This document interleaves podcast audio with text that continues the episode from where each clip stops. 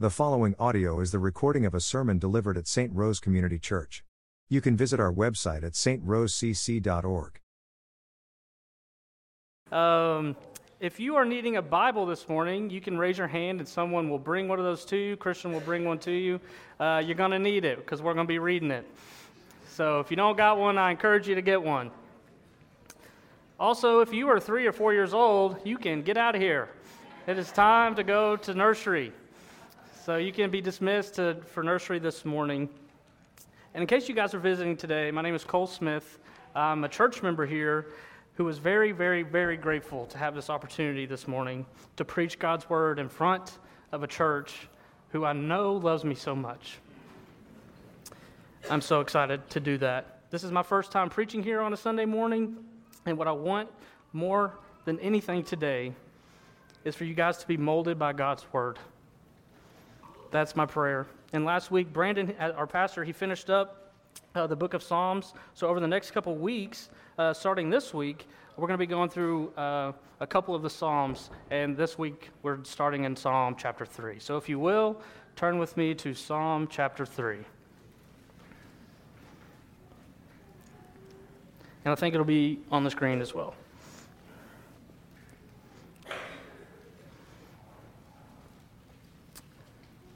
All right. A psalm of David when he fled from Absalom his son. O Lord, how many are my foes? Many are rising against me. Many are saying of my soul, There is no salvation for him in God. But you, O Lord, are a shield about me, my glory and the lifter of my head. I cried aloud to the Lord and he answered me from his holy hill. I lay down and slept. I woke again, for the Lord sustained me. I will not be afraid of many thousands of people who have set themselves against me all around. Arise, O Lord, save me, O my God, for you strike all my enemies on the cheek. You break the teeth of the wicked. Salvation belongs to the Lord. Your blessing be on your people. Let's pray this morning. God, we bow our heads humbly before you and grateful that you want to speak to us through your word. God, what a gift we have in this psalm. What a gift we have to see this moment in David's life. And I pray that we will just see Christ in it. I pray that we will see your glory in it. I pray that we will see what you do in it. And God, I pray that we will be reminded of how much you love us this morning God, I just pray that it molds us together so we can encourage one another, we can build one another up, and, and we can use this psalm to, to fight the enemy and to depend on God. God, thank you so much for your word. Thank you so much for church. Thank you so much that we have a reason to sing. Thank you so much that we have a reason to, to smile and interact with one another and, and have community together. God, those are all just precious gifts that we don't deserve. And today we get to sit under this word. God, these are your words. Help me just to repeat them. And help us to see how amazing and present and caring you are. In your name we pray. Amen. So if you look at the superscript, which is that, that part before verse 1 in the psalm, it says a psalm of David when he fled from his son Absalom. That's an odd sentence.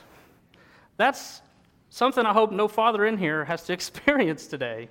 Uh, I know that Terry Telshow dropped his baby off in the nursery and just started crying. Not because he hated Terry, was coming after Terry, just ah, but because he loves Terry. A Psalm of David when he fled from Absalom, his son. That is a big sentence. That should cause alarms to go off in our head. A man fleeing from his son, not a man who has a son coming to him for love. But if we look at verses 1 and 2, we see that this is just not David fleeing from his son, um, but we see that his son is just a part of many who are rising against him. It says, O Lord, how many are my foes? Many are rising against me. Many are saying of my soul, there is no salvation for him in God. That's a big problem. Not only to have your son after you, but to have so many people come after you, countless enemies. And David is saying, How many are my foes, Lord? How many do I got? It's not like, oh, this person doesn't like me, this one doesn't like me, this one doesn't like me. I don't know who doesn't like me. My own son is after me. Many are rising against him. So clearly, we see that David has a problem. He had countless enemies coming for him, but how did we get here? We're jumping right into this story. This guy is after his dad. How did we get here? So, Absalom was David's actual son. And essentially, what happened was Absalom began to stealthily undermine David's rule.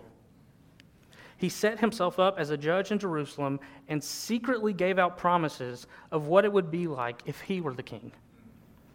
And after four years of plotting and spreading lies, he asked to go to Hebron where he had secretly arranged to have himself proclaimed as king over his father. The conspiracy strengthened. The number of Absalom followers grew steadily, such that David began to fear for his own life. So David gathered his servants and fled Jerusalem. That's a terrifying scene. That is a nightmare for a king. That is a nightmare for King David. All of a sudden, under his rule, he began to live through a literal uprising against him. An uprising not led by another country, but from his own people, from within his own household. Verses 1 and 2 just describe the scene like he just, oh gosh, Lord, how many are there? How many do I got? We see his predicament. We see this as his actual life. These are his real words from this moment in time. This is a heavy, dark scene. I know we just read the psalm in its entirety, and there's some beautiful things in there, but I don't want us to forget that this was not written from a happy go lucky, God's got my back setting. This was terrifying. Literally terrifying. Fearing for his life. He, had, he has, he's been betrayed. There's people saying to him, There is no hope in God. David's problem is so bad that he didn't even know if he was going to live. David did not stick around to fight. This man was truly terrified of the evil that was coming, and, and it's no secret why he did not, did not stick around to fight. He was outnumbered, he didn't know who he could trust. Evil was completely surrounding him, it was totally overwhelming. And that is the first truth I want us to know this morning. Evil overwhelms us. That is why we have verses 1 and 2, is because there's this moment in time in this guy's life where he was so overwhelmed by how dark it could actually get that the own king in his kingdom had to run away. Today, though, in verses 1 and 2, I want us to notice how evil overwhelms David. And the first thing it does, it's, it surrounds him. So he says, How many are my foes? David exclaims to God. But I just like, just imagine being him for a second. He starts off this prayer not thinking about his allies, but his enemies. He is totally isolated and alone. He is not finding refuge in his family, the one place it should be found, because his own evil son is after him. He is thinking of people, even dear, close friends he once had personal relationships with, who have now turned against him. That's not a fun way to start a prayer. And I wish I could insert us into this moment so we could actually grasp what it felt like, what it actually felt like to be David. Thankfully, none of us have an army of children coming against us. Praise God. Because some of you have armies of children.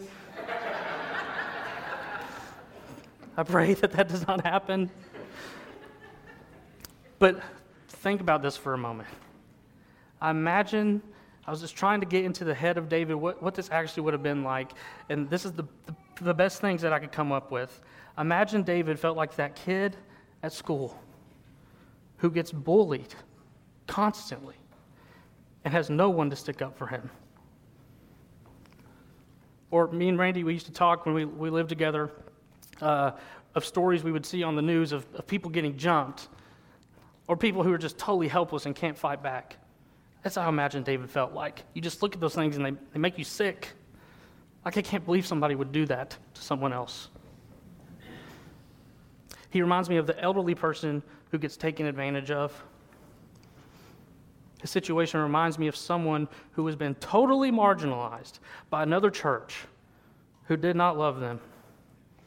He reminds me of people who are actually abused within their own household. He reminds me of persecuted Christians across the world. All of these examples, plus many more, are just snippets into what it feels like to be overwhelmed by evil it wants you to feel helpless. It wants you to feel isolated and outnumbered. It wants you to fear. It wants you to think that it has all the power. I'm sure some of you have had moments like this in your life. I'm sure that you have very vivid memories of what that evil actually felt like and what it made you think. This is the tactic of evil it, it prays it, it, traps its prey in the corner by making them feel outnumbered, alone, and helpless. And Absalom had to plot secretly for four years just to overthrow his father. He took the necessary time to overwhelm him with fear, to run him out. And I hate that. I hate how evil preys on the weak and the powerless. I hate that it causes people to turn on one another. I hate that it teams up against somebody. I hate how it leaves people in despair. I hate how it sends people to their pillow at night with tears streaming down their face just because they're so defeated. That overwhelming feeling of, like, oh my gosh, I have no hope. And it is, as we see in verse 1, when evil is against you, it overwhelms you to the point where you say things like verse 1 Oh Lord, I'm so overwhelmed. How many are my foes? Oh Lord, I'm alone. Oh Lord, I'm scared. Oh Lord, I'm surrounded. Oh Lord, they're against me. Oh Lord, I'm hated. Oh Lord, I don't know what to do. There's, there's, when I go to the city, like a little coffee shop or something, I get just a little glimpse of this. When I bring a Bible somewhere down there, you can almost just feel like, man, people are going to hate me for that. Like they have an idea in their head of who I am and, and what that book says, and you just feel the pressure from it. It's not a fun feeling for people to feel like they're against you. Oh Lord, I don't know what to do. How many are my foes? And in verse 1, this was David's fearful perspective. He felt surrounded, defeated, and overwhelmed, so he fled. But that is not the worst part of this evil. Still, yet, the most wicked part about how evil overwhelms us is in verse 2. Notice what his enemies say once they get him in that place. How many are saying of my soul, There is no salvation for him in God. Evil does not stop at showing off its power by backing you into the corner. What it wants to do after it asserts its dominance on you and makes you feel totally overwhelmed, it wants to strip you of every ounce of hope in the one who could do something about it. Charles Spurgeon once said, If all the trials which come from heaven, all the temptations which ascend from hell, and all the crosses which arise from the earth could be mixed and pressed together, they would not make a trial so terrible as that which is contained in this verse. It is the most bitter of all afflictions to be led to fear that there is no hope for us in God. David, as he was writing this, he heard the taunts of the evildoers. He felt their mockery for his reliance on God. And as he was hiding, he was thinking of their words. The problem is when you get so overwhelmed, you slowly start to believe what they're saying. You slowly start to like, man, really? It's just me? Am I right? Are they are they honest? Are they are they true? You start to believe what it says, you get nervous, you start to battle your thoughts, and when you start listening to evil, it totally alters your perspective. It makes you question your faith, it makes you believe it has the upper hand in your life, and that God has completely forgotten you. We see in Psalm 13 a time in David's life when he was wrestling with thoughts like this. Listen to what he says. You could just like hear him believing that evil is going to win. How long, O Lord, will you forget me forever? How long will you hide your face from me? How long must I take counsel in my soul and have sorrow in my heart all the day? How long shall my enemy be exalted over me? I'm tired of losing. I'm tired of wondering where you're at. I'm wondering if like you're going to come back at all. Consider and answer me, O Lord my God. Light up my eyes, lest I sleep the sleep of death, lest my enemies say, I have prevailed over him, lest my foes rejoice, because I am shaken. Evil wants to overwhelm you with its lies. And we've all experienced this pain of being lied to, of being deceived by Satan's lies. John 8:44 speaks of the devil and evil evildoers like him that we see in this scene, and it says this: "You are of your father the devil, and your will is to do your father's desires. He was a murderer in the beginning and does not stand in the truth, because there is no truth in him. When he lies, he speaks out of his own character, for he is a liar and the father of lies. The devil's character is evil. It is out to get you, it is out to overwhelm you. And his speech is nothing but lies. And he wants to lie to you every single day so that he can still kill and destroy your life. He was doing it in the Old Testament, he's doing it right now. That's what he wants to do to completely overwhelm you and make you think God is not coming back for you.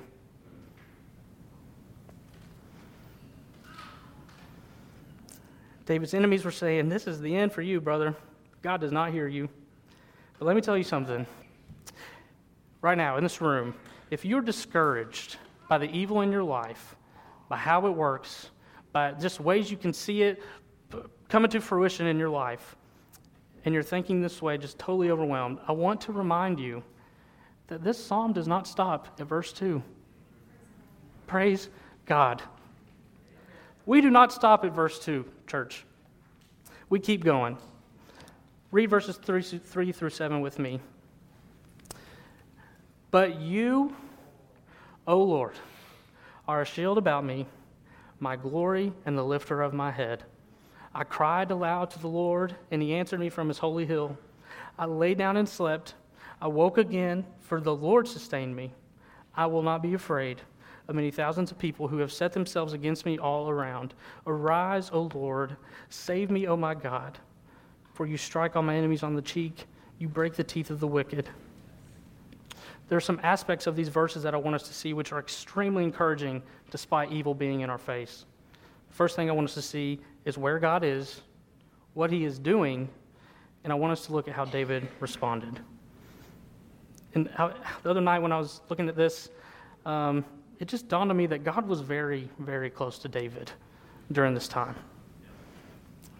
Look at verse 3 to 7. God was a shield, his glory. He lifted his head. He answered his prayers. He sustained David, and he arose and fought for him. What does that tell us about God today? He is ever present in David's trials. He is ever present in our trials. Church, can I just say, I know some of you personally, I know your struggles, your worries, the evils that you face, and there's also so much that I don't know about. What goes on in your life, but I just want to tell you this morning God is so near to you today. He's actually near to you today. It's, it's just honestly too good of a reality to think about. I personally just find that to be very uplifting because I've had a week of preparation. It's just been a roller coaster. I'm like nervous. I'm so excited. I could throw up. Uh, just up and down, up and down. But just slowly, just going through this psalm. Oh my gosh, he's near me. And Cody, right before I walked up here, just tapped me on the back and said, He's with you, brother. He's with you. This isn't about me, but that's just a tiny example. And uh, I just find that to be uplifting. But what's crazy, though, is that we can be uplifted because it's very easy to be discouraged and think that God has forgotten about you. David had every single right in the world to be frustrated at God and feel like he had abandoned him. However, this is not David's first rodeo. This is not the first time David has seen how faithful God is. David is fully aware of where God is, and God is near to him. Look at verse 4 with me. I cried aloud to the Lord, and he answered me from his holy hill. Where does it say God answered David from? Where is he at while he's helping David? On his holy hill. What is that? I had to ask myself, what is that supposed to mean? But the holy hill refers to the place of the Lord's sanctuary, Mount Zion, the temple in Jerusalem, where David had brought the ark that represented the presence and power of God. So David had his mind a real place as he was writing out this psalm. He had a real place he was thinking about that reminded him of God's presence and power. Ultimately, though, what it refers to is this heavenly throne room where God sits enthroned, presiding over our troubles. The enemy can taunt David all they want, they can lie and make him feel like God is not near, but David knows who is on the throne. And he knows where God sits, and he's going to sit there forever and ever. He may have lost his own throne, ironic, but he looks to a greater throne, a greater king who reigns over evil and answers the prayers of the distressed. And David, in these verses, tells us what God has been doing this whole time from his holy hill. So we know where he's at. Now, this is what he's doing. God was protecting David as his shield. Up, down, left, right, inside, outside, God was protecting him from every single angle against the enemy's attacks.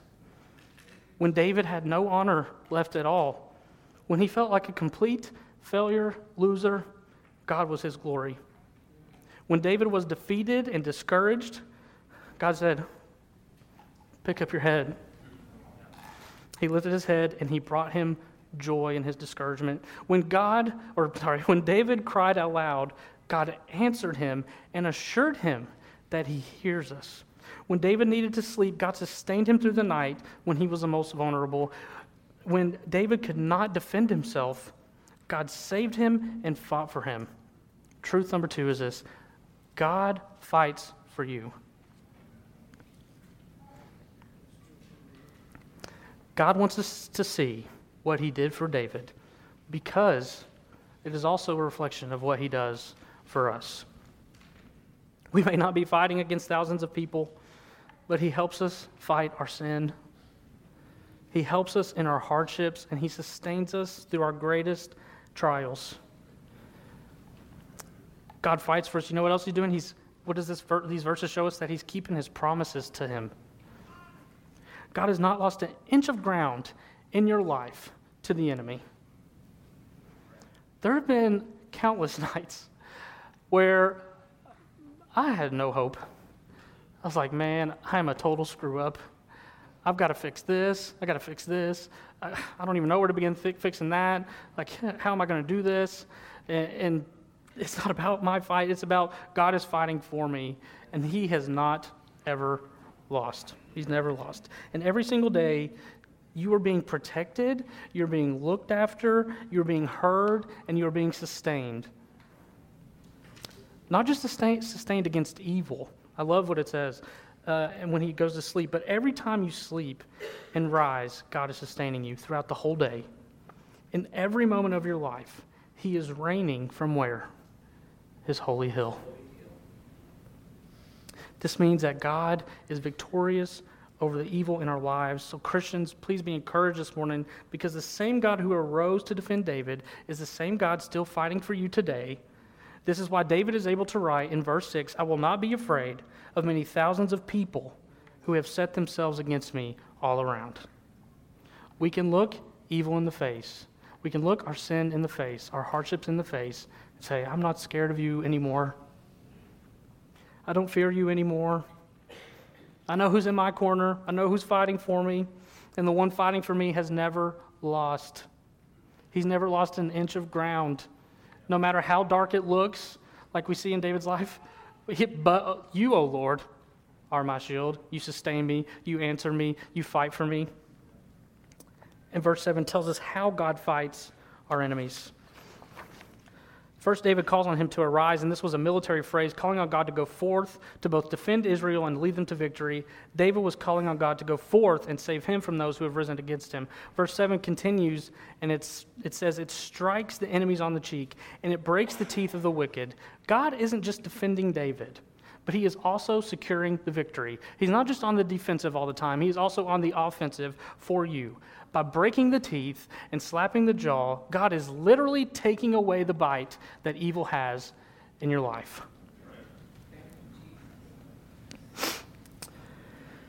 So, with broken teeth, they can't prey on him anymore. Their evil has no bite. A lion with no teeth is not that scary. It's a big cat as weird and goofy as that sounds, whatever. Bring it on. A snake with no fangs is a worm.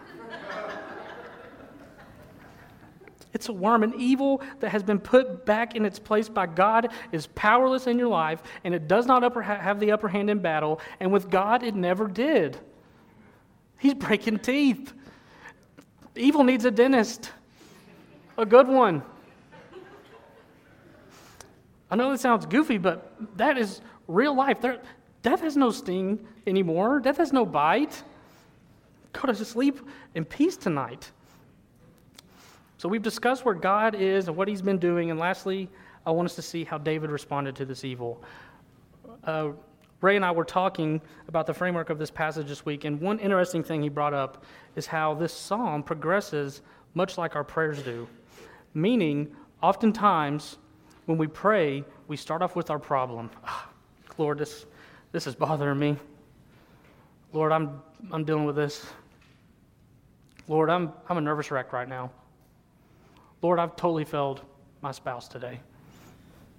God, I'm just so frustrated about work. Terry won't answer my calls.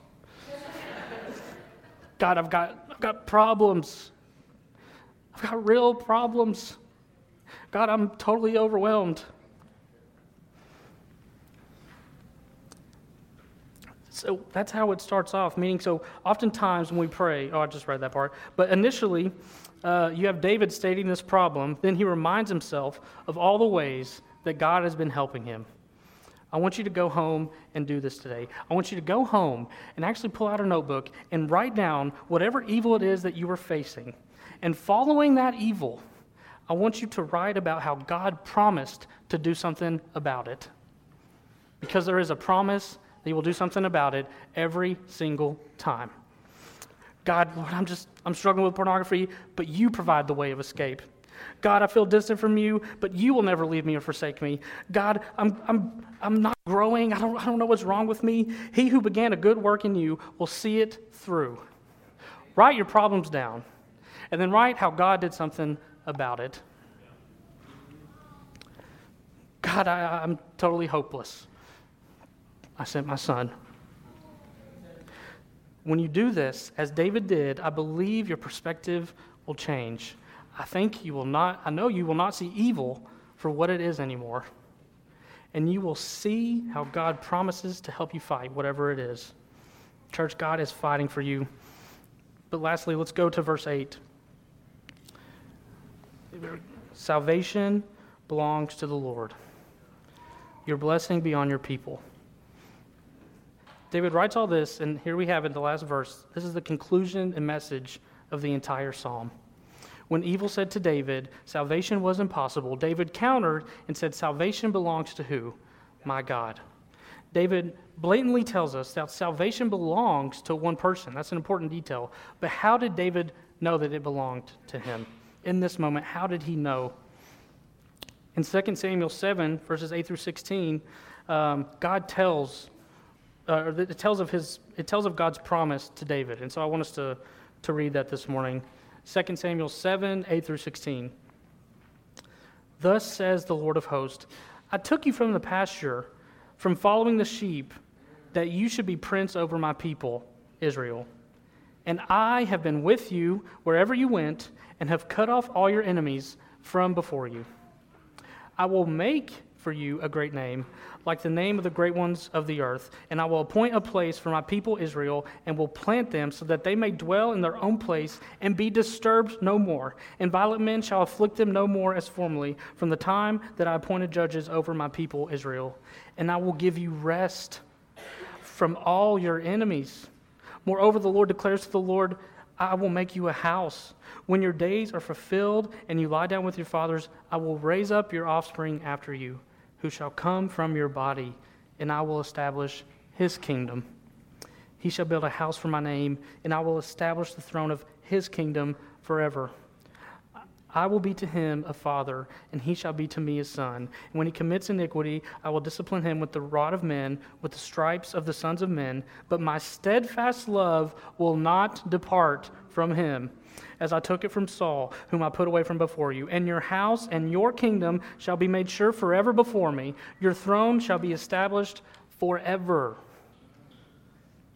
Verse 8, salvation belongs to the Lord, your blessing be on my people, was an expression of hope in that promise.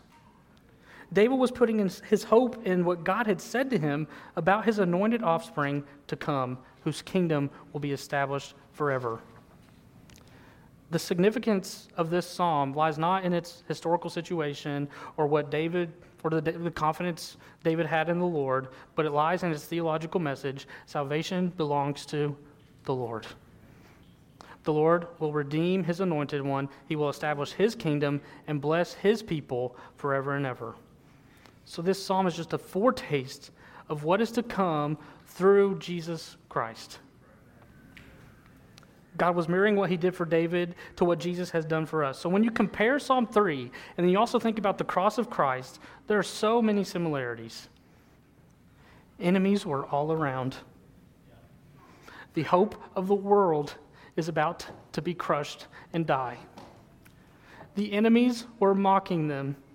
There is no hope for you here, The King of the Jews. There's no hope for you. Crucify him. The Lord's people were being mocked and taunted, and evil in that moment was totally overwhelming. But behold, there is a God who had a plan to destroy evil and sin. There is a God who who promises to protect his people. He, he keeps his promises. There is a God who defeated evil once and for all. There is a God who provided salvation, which can only come through him. Newsflash that's why we're in the room today because he keeps his promises and he defeated evil once and for all. So I can get up here and preach a hope to you that is real. You can go home and take that truth with you and apply it to your life because it's real. And you can know, okay, Lord, this evil is so overwhelming, but you're going to fight for me. Praise God, you're fighting me for me because you save. You alone save. I, I cannot save myself. David could not save himself.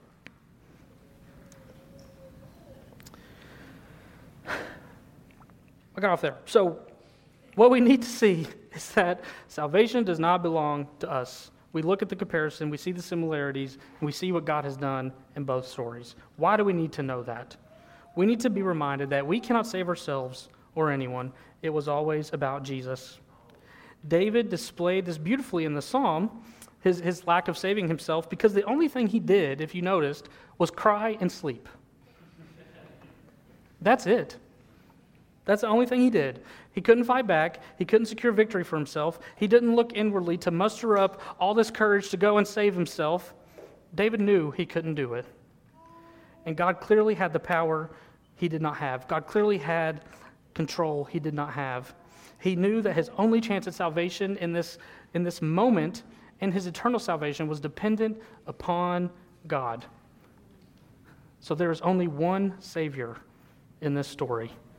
Salvation belongs to the Lord. Truth number three God alone saves. Unfortunately, we live in a world that thinks you can be good enough and you can earn your way into heaven, and I do not want you to believe that lie. Salvation does not and never did, it did not belong to the merit of man or to the free will of man. It is God's alone. And everything we see in verses 3 through 8 is only what God could have done. I also want you to hear these verses. Titus 3 5. He saved us, not because of the righteous things we had done, but because of his mercy. He saved us through the washing of rebirth and renewal by the Holy Spirit. Romans 5, 18 through 19. Therefore, just as, as one trespass led to condemnation for all men, so one act of righteousness leads to justification and life for all men. For as by the one man's disobedience the many were made sinners, so by the one man's obedience the many will be made righteous. Acts 4:12 and there is salvation in no one else, for there is no other name under heaven given among men by which we must be saved. and one of our church's favorites, Ephesians 2 1 through 10. And you were dead in your trespasses and sins, in which you once walked, following the course of the world, following the prince of the power, power of the air, the spirit that is now at work in the sons of disobedience, among whom we all once lived in the passions of the flesh, carrying out the desires of the body and the mind, and were by nature children of wrath like the rest of mankind, like Absalom. But God, being rich, in mercy because of his great love with which he loved us, even when we were dead in our trespasses, made us alive together with Christ. By grace, you have been saved and raised up with him and seated with him in the heavenly places in Christ Jesus, so that the coming ages he might show the immeasurable riches of his kindness towards us in Christ. For, have, for by grace you have been saved through faith, and this is not of your own doing, it is the gift of God not a result of works, so that one may boast. For we are his workmanship, created in Christ Jesus for good works, which God prepared beforehand that we should walk in him. I probably went a little overkill with all the scripture, but you need to get the point. Salvation does not belong to who? Us. It belongs to God. And praise God it does, because I would not be a very good Savior. I would not. You know how quick I am to get frustrated and write people off? I'm pretty wicked. Like, I, w- I would not want to, like, I do not have the grace. I'm not rich in grace. I'm not w- rich in mercy. Sometimes I, I wouldn't even save myself. I get so mad and frustrated at myself. Man, this, I'm just worthless. Not to the Lord. God alone saves. So the Bible is clear on who salvation belongs to. It's not me and you. And if you take the information from those verses and believe it, then you will receive the blessing that David talks about in verse 8. Salvation belongs to the Lord, your blessing beyond your people. The blessing of God is his gracious deliverance. Through Jesus, God extends deliverance, victory, and blessing to all who believe in his name. And I hope that that truth is encouraging because if you are a believer here today, you are a part of that blessing. You are a part of the promise that God made to David. We are blessed to serve the one whose throne is established forever. When our kingdom goes to crap, we serve one who is on his holy hill. So, here are some takeaways, real quick, that I want to run through um, before we wrap up. The first one is this reflect and remember. If you are a believer here today, I want you to reflect on all the evil and sin God has saved you from. Reflect on how he, is pre- how he was present with you, fighting for you, and helping you grow through your trial. If you've ever been in a counseling uh, session with Brandon, he likes to bring this up. Man, three years ago, look at how different you were. And you're like, oh, okay, Brandon's got some good advice. Yeah, that's awesome. But what he's trying to get you to see look at what the Lord has done. The Lord has been faithful to you, and he will continue to be faithful. And I also not only want you to reflect, but I also want you to remember that he is faithful to do it again and again and again and again.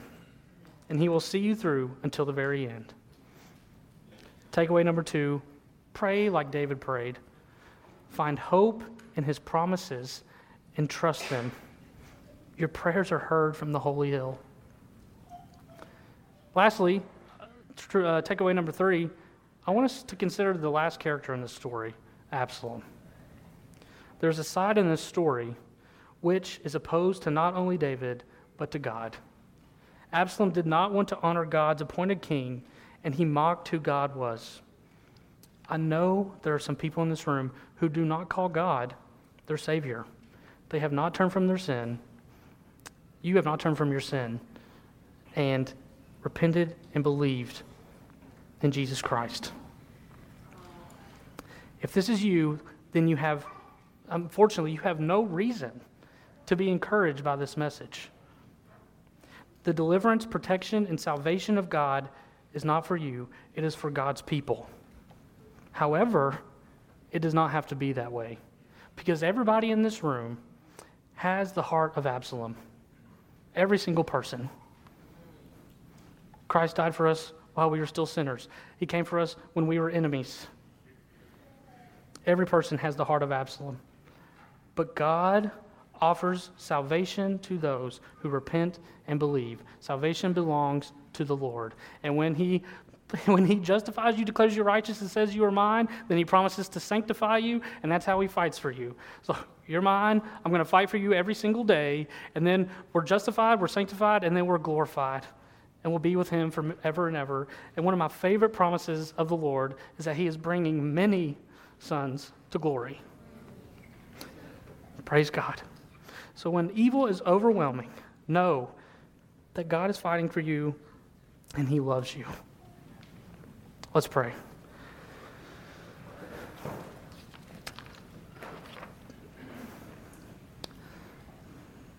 Dear Lord, just thank you for what a relief that this passage is. God, I, I pray that we will not listen to the enemy, but we will listen to what David wrote down. We will listen to your words that you wrote down through David. Because they were for David in that moment, but they are also for me and my brothers and sisters here this morning. God, I pray that you will just bring comfort. You will, you will remind them of the promises that you are sustaining them and their sins and their trials. And God, you do it because you love us so much. Be with us, Lord, as we worship you and we remember your faithfulness to us. Thank you, God, for being a God who wants to step in and fights evil for us. It's in your name we pray. Amen.